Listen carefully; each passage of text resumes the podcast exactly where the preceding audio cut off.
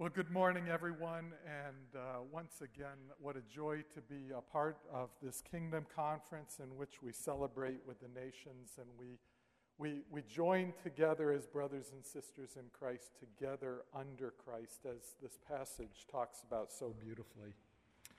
Years ago, and probably for a decade, my family lived in the city of Machakos, Kenya. My kids love Machakos. They grew up collecting chameleons and climbing trees and running around our campus. Uh, Machakos is about 50 miles away from the, the city of Nairobi, and we would travel to Nairobi maybe once or twice uh, a month in order to get supplies that we couldn't get in our own city. Now, to get from Machakos to Nairobi, one has to drive these 50 miles past countless semis heading inland from the port of Mombasa and then navigate Nairobi's traffic flows, roundabout side lanes, especially when there's a traffic jam, flooded roads after the rains, random police checks, public vehicle strikes, accidents, broken down cars, and other ex- unexpected happenings. This was everyday life traveling in Nairobi. One day I was talking to this young Nairobiite woman who had grown up in the city we were exchanging pleasantries, and then, maybe in a little bit of a playful way, I said to her, How do you do it? How do you manage all the chaos, the, the disorder of Nairobi? And she responded with one of the best cultural statements I've ever heard.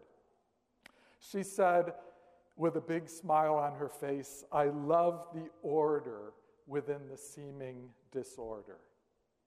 And this is a beautiful statement because we all live in ordered worlds. They're ordered according to certain cultural conventions. When I asked this young woman about living in Nairobi, the order she referred to was one that she had learned intuitively from growing up there. She knew how to get vehicles, what to do when the unexpected things happen, when, who to talk to when there was a problem. Her body had acquired certain rhythms. Now, when I entered into the same space, I only saw and especially felt disorder. My actions weren't in step with the rhythms around me, and hence I interpreted things as I had experienced them, which felt a lot like disorder. Now, let me say that when our international students come to America, they also are interpreting things as disorder. And so, this is a natural part of how we live in our worlds. And I share this story because even as the public realm is made up of different narratives that I talked about yesterday, each of those narratives possesses its own order to it. Now, some of this is innocuous enough and it's actually beautiful because it's part of being human, right? Cultural diversity adds variety and zest to life because we see things differently. We order life differently. It gives us a different hermeneutic in which we look at things. And I often joke with people that I have the gift of being awkward in all cultures around the world. Now, I, I, joke, but it's actually something that I have done in many cultures because I travel a lot. And the moment that you, that you step outside of your own culture, you are stepping out of the natural rhythms, the order of the way that you operate. And sometimes it feels a bit like you are stumbling around in the dark. And there actually is a beautiful thing. I, I, I actually own that. And, and, and it actually is fun in a certain way because you actually learn from other people and you, it, it, you rely on them and you actually are able to laugh at your own foibles. And it keeps us humble. We aren't the only ones who order our worlds. We can learn a lot from other people. Even as ecological systems thrive on diversity, God has gifted human cultures with diversity for the fruitfulness of all. And isn't that what we're trying to celebrate this week? Now, of course, I have to mention this that there is a sinister side to ordering things. Some groups want to order things for other groups. This summer, I read Ronald Takaki's book, A Different Mirror, which is both a beautiful and a deeply troubling story or history of multicultural America. And Takaki helps us to see that the history of our nation can be told around different groups coming to our country and establishing certain orders for other groups. Of course, this has led to horrific racism that is still with us today. We're constantly guarding the sanctity of our groups, defining our group around good and noble characteristics, and other groups around bad and ignoble characteristics. We use the language of purity to define ourselves, we use the language of danger to define other groups. So, as we lean into public witness, it means knowing when to affirm and celebrate and call out and rejoice and learn from the good of other people, when to challenge idolatries and knowing how to do so, when to reorient cultural systems, how to change meanings, and so forth. It's actually it's a, it's a wonderful, complex reality, and it's a beautiful reality. Now, what I want to do today is I want to try and focus upon three practical ways that we can do this. And the first thing is that we cannot witness to something that we don't understand. And thus, as we enter in deeper into the narrative of the Missio Dei that we talked about yesterday, and nothing that I'm saying today should take away from that reality, we also need to enter deeper into the study of human cultures. And we need the two held together. One of the first passages of Scripture that I uh, that I read and I learned as a young teenager when trying to make my faith my own was 1 Timothy 4:16 and I'm going to quote it from the past from the, the version that I learned it. It said, "Watch your life and your doctrine closely." Watch your life and your doctrine closely. I quote it that way because that would actually propel me into my own education career, in which I went on in undergraduate to study psychology and Bible.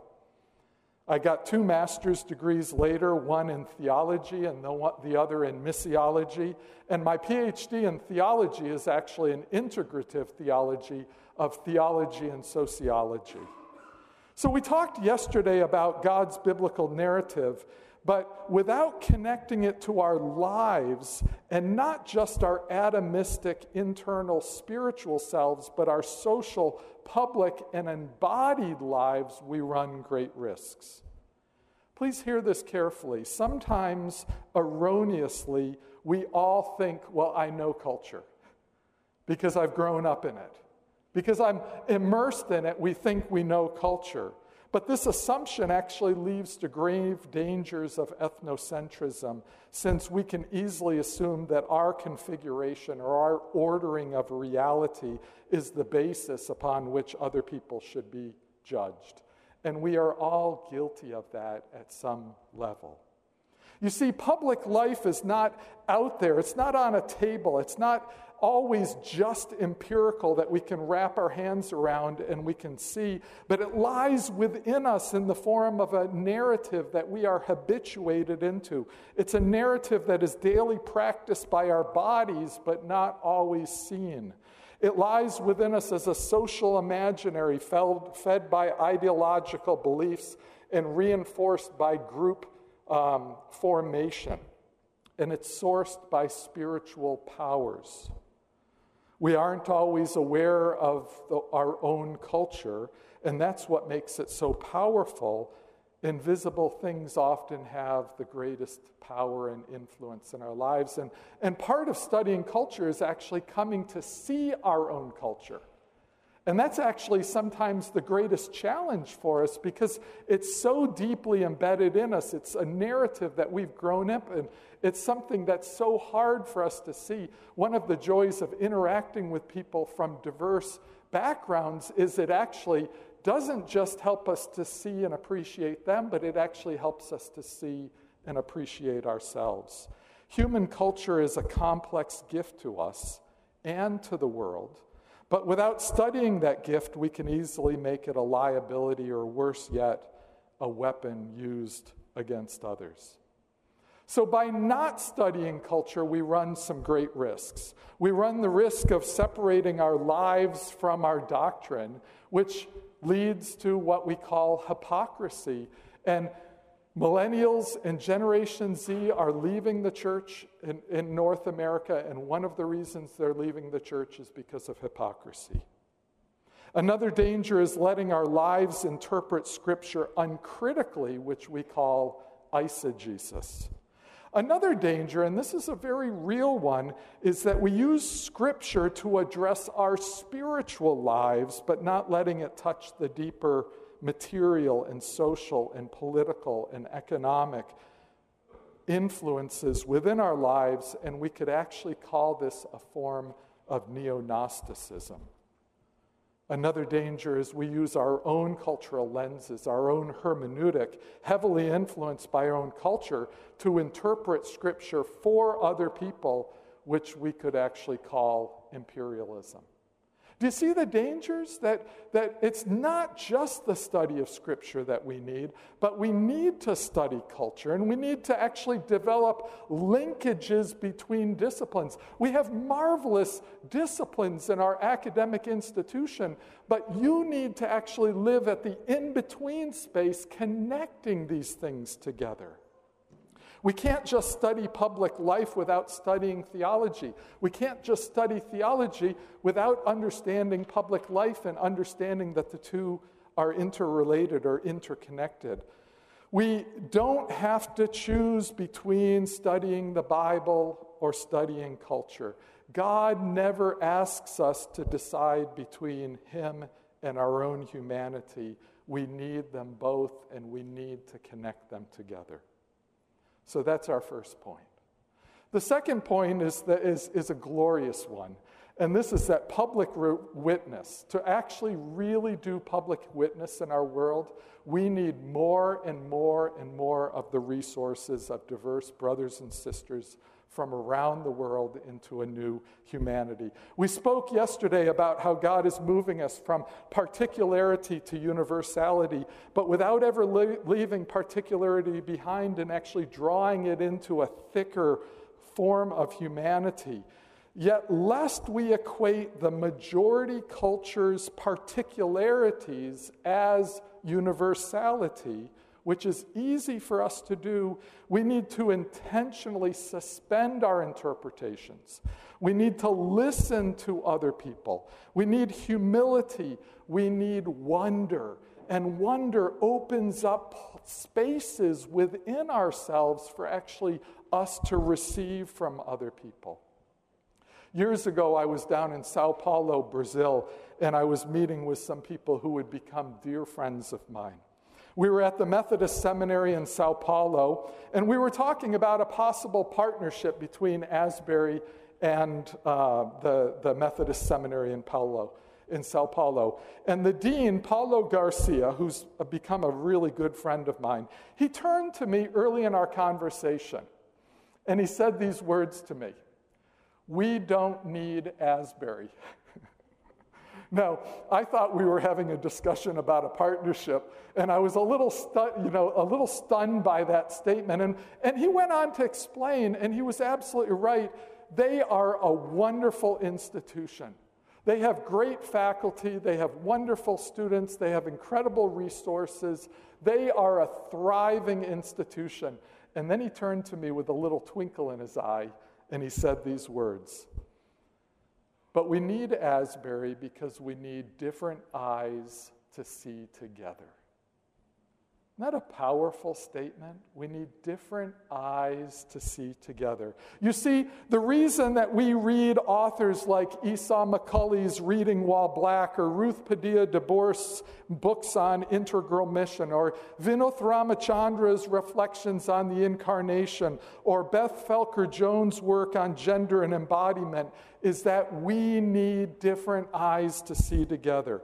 The reason that we bring global scholars to Asbury's campus campus from around the world to do research and to live with us in community. And the reason that we actually form partnerships with institutions all around the world is that we need different eyes to see together.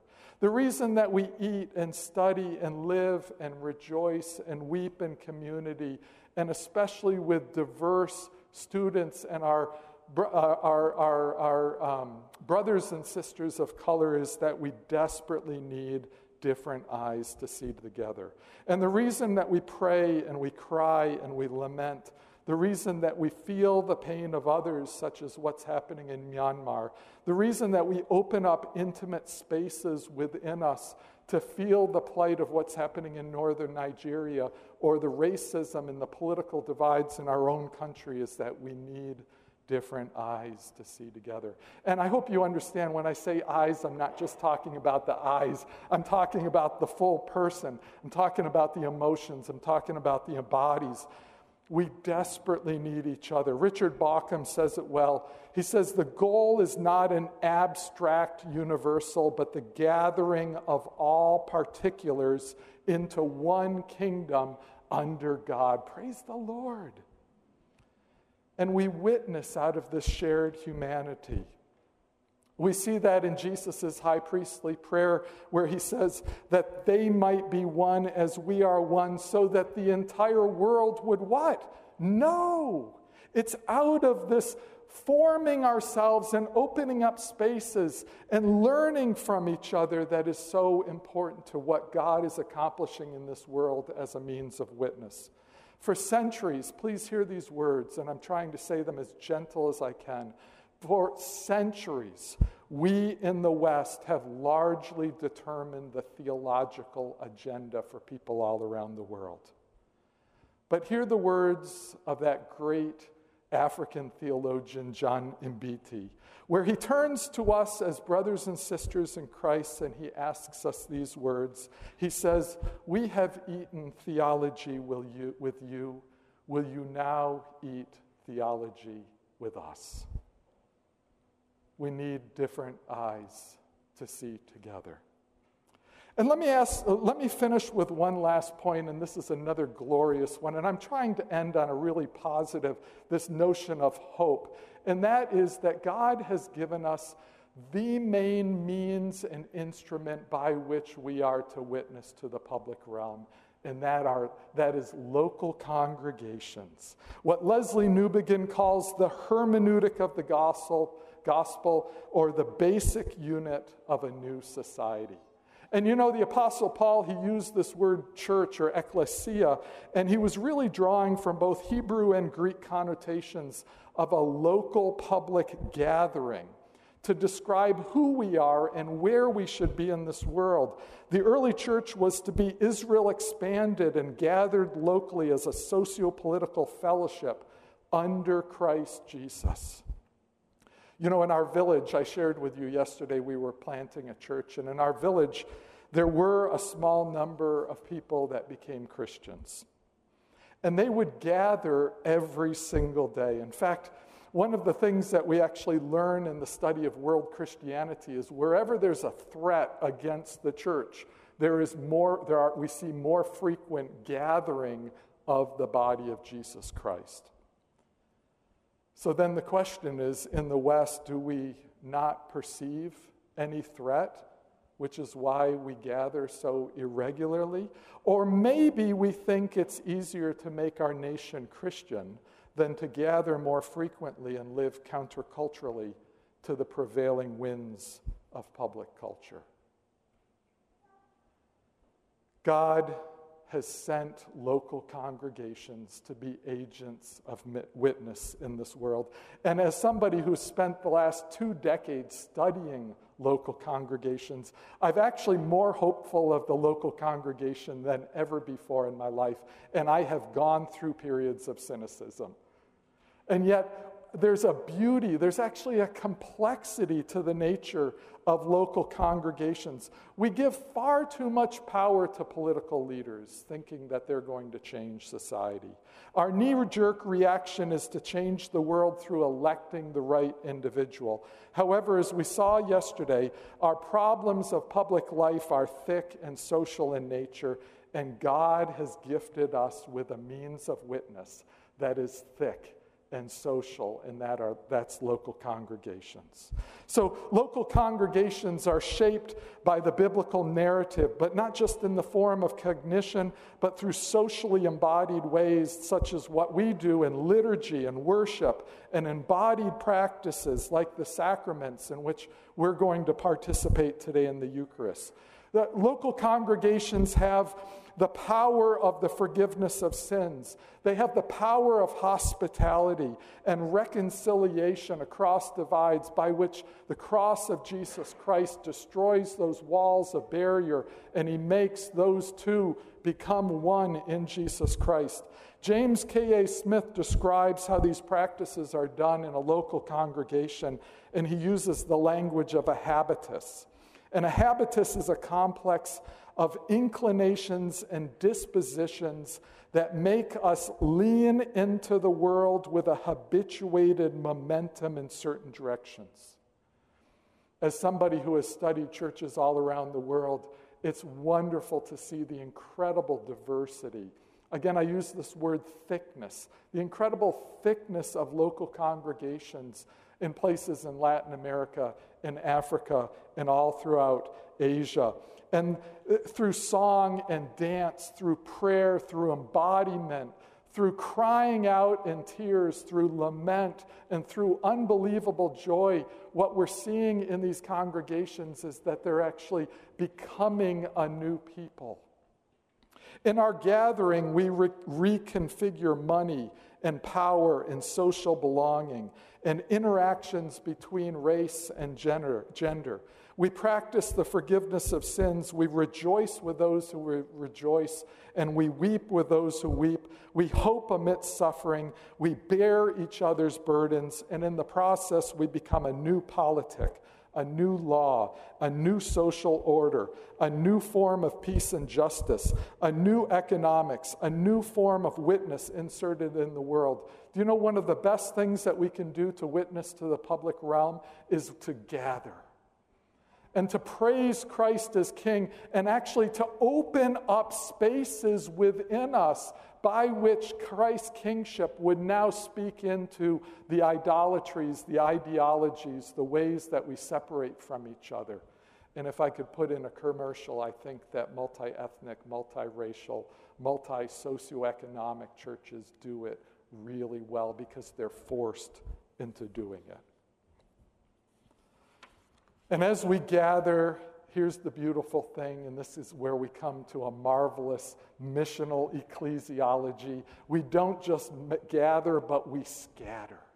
And it's not just the pastors, it's not just the missionaries, it's the entire body as we become this new social entity. We are then sent out into the fullness of our world, into our families, into our jobs, into our neighborhoods, and into third places in our world like sports and parks and coffee shops Local congregations are the hermeneutic of the gospel in the fullness of life, and we need to send our congregations out. We actually need to rethink our ecclesiology around the fact that we do not just exist for ourselves, but we exist for our church, uh, our communities. We exist for our, our, our cities. We are to be a blessing wherever God sends us. Well, let's finish by coming back to that marvelous passage of Scripture that was read to us. Paul is narrating with just profound imagery Christ's lordship over all of life.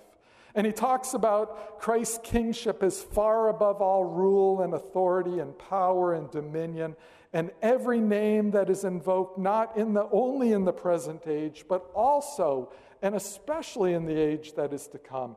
And God has placed all things under his feet and appointed him to be head over all things. So, do you see, Christ is now moving over the entire cosmos. He's moving over all of the spaces and pronouncing kingship over all these spaces.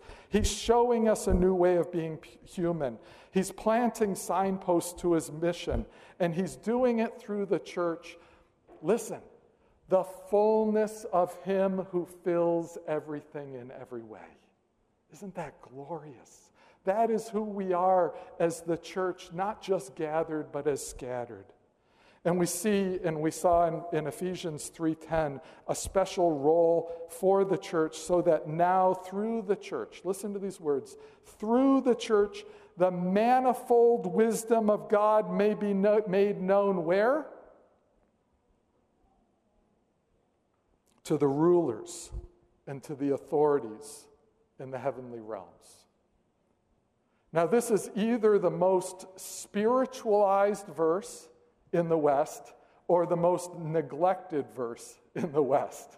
Because the, the church in Ephesus understood that the language of rulers and authorities was not just something esoteric up in the sky, but was actually embedded in economic and political realities. The demonic, if we can be so crass as to say that, is not just up there, but it's actually in the warp and woof of public culture.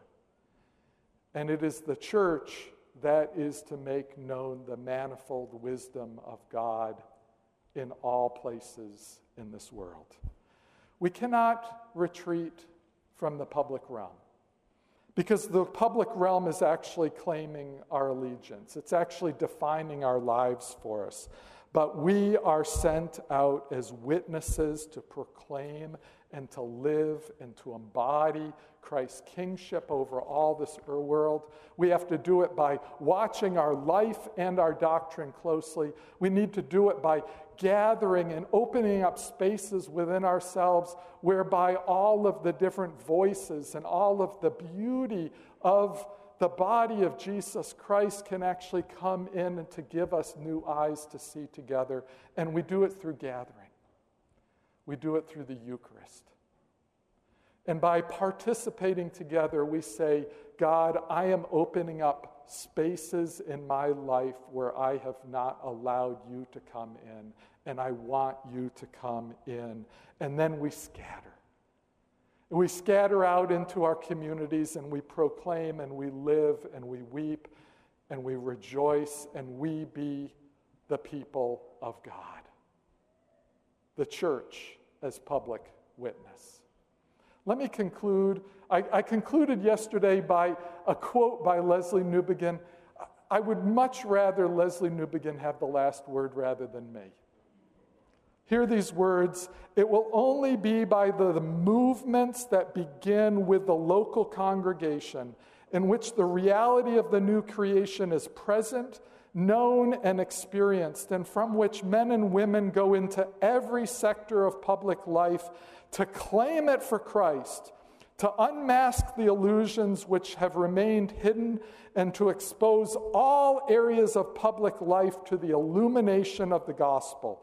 But that will only happen as and when local congregations renounce an introverted concern for their own life and recognize that they exist for the sake of those who are not members as sign, instrument, and foretaste of God's redeeming grace for the whole life of society.